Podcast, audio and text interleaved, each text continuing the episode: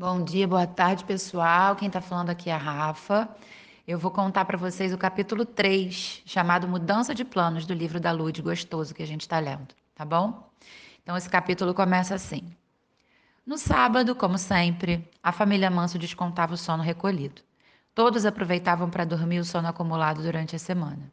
Margarida, que madrugava todos os dias, dizia: Essa família dorme mais que a cama. Dona Sandra foi a primeira a acordar e, em vez de correr para o seu jornalzinho amado, foi direto para as suas anotações sobre a Biblioteca Nacional e para o computador. Quando o relógio já marcava onze e meia, resolveu chamar a tropa para o café. Foi até o corredor e gritou: Lude, Rafa, Chico, vamos acordar, né, cambada? Tá fazendo um dia lindo. Ai, mãe, mas hoje é sábado, protestou Lude, se enrolando no lençol como uma múmia. Rafa e Chico também resmungaram alguma coisa e viraram para o outro lado da cama. Você também, Marquito. Levanta, querido. Daí a pouco, apareceram todos com aquelas caras amassadas, andando e se mexendo devagar, como se o motor ainda não tivesse pegado. Cada qual sentou-se em seu lugar à mesa. Seu Marcos abriu o jornal como se estivesse sendo filmado em câmera lenta. Dona Sandra, em outro ritmo, serviu o café toda animada, falando sobre suas leituras da manhã. É incrível o acervo da biblioteca. Eles têm simplesmente dois exemplares de uma Bíblia produzida em 1462.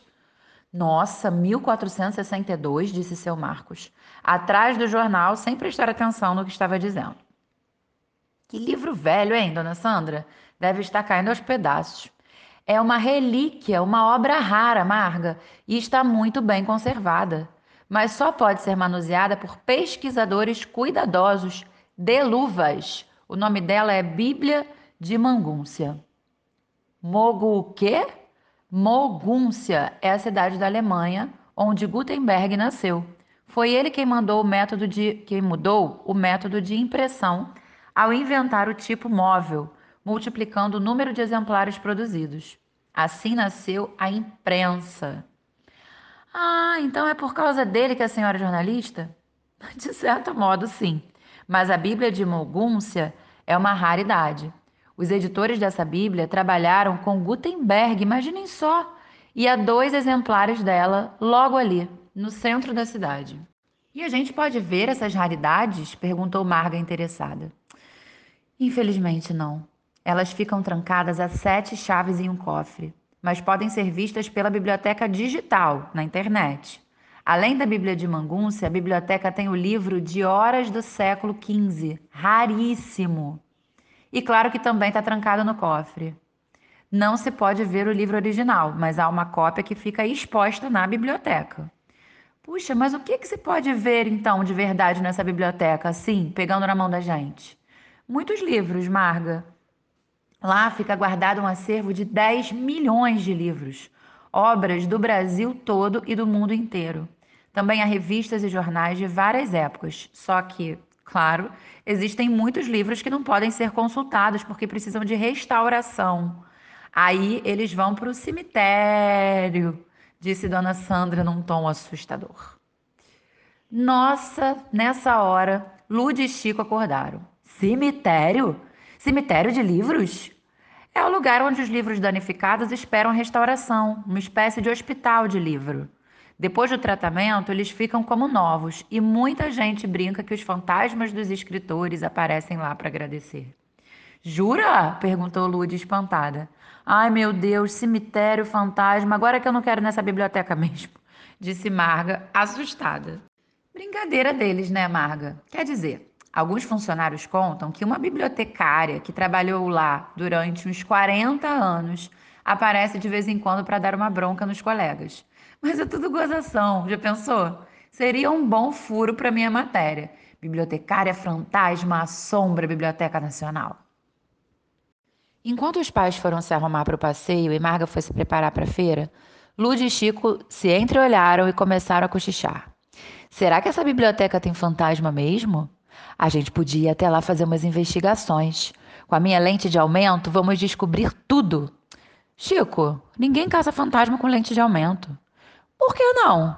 Para mim, isso é mais um caso fantasmagórico para o detetive Aranha. Lud e Chico estavam numa fase de amar vampiros, caveiras, fantasmas, enfim.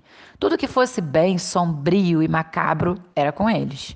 Viviam brincando de fazer cavernas com lençóis, apagando as luzes e vendo filmes de terror antigo, antigos. Mas e o Rafa? Não curtiam frio na barriga? O irmão mais velho, que estava mergulhado nos estudos, riu. Vocês são os bobos de acreditar nessas coisas. Tudo bem, você só vai perder a melhor oportunidade da sua vida de tirar uma foto do fantasma da biblioteca. Ou, quem sabe, dos fantasmas da biblioteca. Manda meu abraço para eles, Lude. Seu Marcos e Dona Sandra se arrumaram rapidinho e já estavam prontos para sair. Bom, crianças, comportem-se, hein? A gente vai almoçar mais tarde lá pelo centro mesmo. Pai, mãe, já que vocês insistem, eu e Chico vamos também, disse Lude. Os pais ficaram surpresos. Ué, mas não eram vocês que não queriam ir de jeito nenhum? Que achavam biblioteca um saco? Que milagre é esse? perguntou seu Marcos. Ah, é que depois que a mamãe falou da Bíblia de Morúncia, o nome certo é Mogúncia, Lude. É, aí ficamos interessados. E você, Rafa? Bom, já que todos vão, eu posso estudar depois. Vou pegar minha câmera, disse se animando. Dona Sandra e seu Marcos não entenderam aquela mudança radical de comportamento. Mas a Margarida, que veio lá de dentro com sacola de feira e tudo, ficou muito desconfiada. Ué, ontem ninguém deu bola para o passeio e agora vai todo mundo? É que a gente quer ver a Bíblia de Morúncia. Mas a dona Sandra disse que ela está num cofre trancada sete chaves. Ah, é só pedir a um fantasma que pegue pra gente. Fantasma? Ah, então é isso, né? Viu, dona Sandra? É isso que essa turma quer ver. Não é livro, não, é fantasma. Dona Sandra riu. Ótimo. Assim aproveito e faço uma entrevista exclusiva com um fantasma. Vai ser o grande furo da matéria, brincou a jornalista. Vem, Marga, vem conosco também. Mas, dona Sandra, a senhora não está entendendo. Com essa turma, cautela e caldo de galinha nunca são demais. Por falar em caldo de galinha, Será que é bom levar um lanchinho? Eles não comeram nada no café e o almoço vai ser tarde. E o guarda-chuva? Pode cair uma tempestade daquelas. Não, mãe, tá um dia lindo. Ah, não, mãe, vai ser o maior mico levar lanche e guarda-chuva para a biblioteca. É verdade. Nada de lanche e muito menos chuva, disse seu Marcos, puxando todos para o elevador para ver se a família Repinica saía de uma vez. Oi, pessoal. Aqui é a Carol e eu vou ler para vocês o capítulo chamado A Caminho da Biblioteca. O Fusquinha do seu Marcos ia devagar e sempre. O pai da Lude tinha verdadeiro amor pelo carro. Dona Sandra sentia até ciúmes, e as crianças, é claro, viviam implorando ao pai que o trocasse por um carro um pouco mais moderno, mesmo que fosse um da década de 1980. De duas portas já estava bom. Rafa, Chico, Lude e Marga iam bem apertados no banco de trás e, como sempre, começaram as reclamações. Pai, esse seu Fusquinha é o maior mico. Acho que ele é mais velho que a nossa televisão, disse Chico. Ele é de 1968. A única coisa boa desse ano é esse Fusquinha. E meu filho, ele não é velho, é uma antiguidade e está muito bem conservado. Então devia ficar que nem a Bíblia de Morúncia, trancado num cofre a sete chaves, brincou Lude. Muito engraçadinha. E não é morúncia, é mogúncia. Mas reparem como as pessoas olham para o meu Fusca com admiração. Com admiração por ele ainda andar, né, pai? Quem não estiver satisfeito pode saltar e pegar um ônibus ou ir a pé, disse seu Marcos, fazendo aquela cara de pai irritado. Isso mesmo, seu Marcos, dá uma lição nessa meninada. Que mania de reclamar de tudo. Quando eu era criança, tinha que trabalhar e não ia de fusquinha, não, ia a pé, apoiou Marga. É claro que depois desses dois foras, ninguém mais falou mal do Fusquinha. Dona Sandra estava doida para continuar aquela aula sobre a Biblioteca Nacional, e foi o que fez durante o caminho. Quem sabe quando a Livraria Real chegou aqui? Em 1808, junto com a família real, disse Rafa. Não, senhor. Errou, Burraldo, provocou Chico. E você, sabe a resposta, espertinho? perguntou o irmão. Hum, não. Sem brigas, meninos. Olha, essa história é engraçada. Quer dizer, na verdade é meio trágica. Imaginem que, quando a família real estava fugindo da invasão de Napoleão e vindo para cá, a correria foi tão grande e estavam todos tão aflitos na hora do embarque que esqueceram os caixotes de livros no porto de Lisboa. Esqueceram a Bíblia lá? Que gente mais doida! Além da Bíblia, mapas, livros, moedas, gravuras, enfim, coisas muito preciosas ficaram ali, esquecidas no porto, pegando chuva e vento, até que perceberam e tudo foi guardado de volta no Palácio Real. Um tempo depois, quando o príncipe regente se instalou aqui no Rio, ele e seus ministros ficaram muito ocupados com todas as providências para instalar aquela multidão de nobres na cidade, para publicar todos os decretos, é, para expulsar as pessoas das casas, colocando o PR na porta dos coitados dos cariocas. A gente sabe, né, mãe? A gente tentou fazer a Inconfidência Carioca, pena que não deu certo. E por um triz a família toda não foi para a forca, lembrou Marga com um calafrio.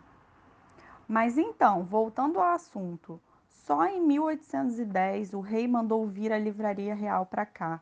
Os bibliotecários reais vieram acompanhando aquele tesouro em livros e documentos.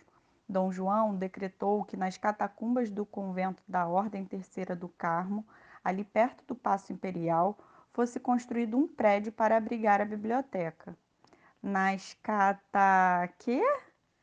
Nas catacumbas do convento, Marga, uma espécie de cemitério nas galerias subterrâneas. Gente, e por que o rei fez um negócio desses? Chico e Lude, é claro, se entusiasmaram. Catacumbas, que máximo! Eu não sabia que a história da biblioteca era tão sinistra.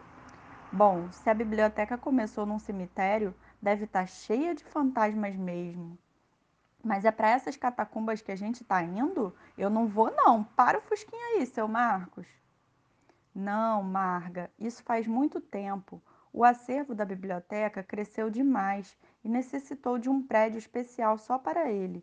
E aí foi construída a Biblioteca Nacional, inaugurada em 1910, ali na nossa tão conhecida Avenida Central, hoje Avenida Rio Branco. Depois de muitas explicações, afinal, chegaram ao destino. Estacionaram com facilidade, não só porque o Fusquinha é pequeno, mas também porque aos sábados o centro do Rio de Janeiro fica mesmo entregue às moscas e aos fantasmas.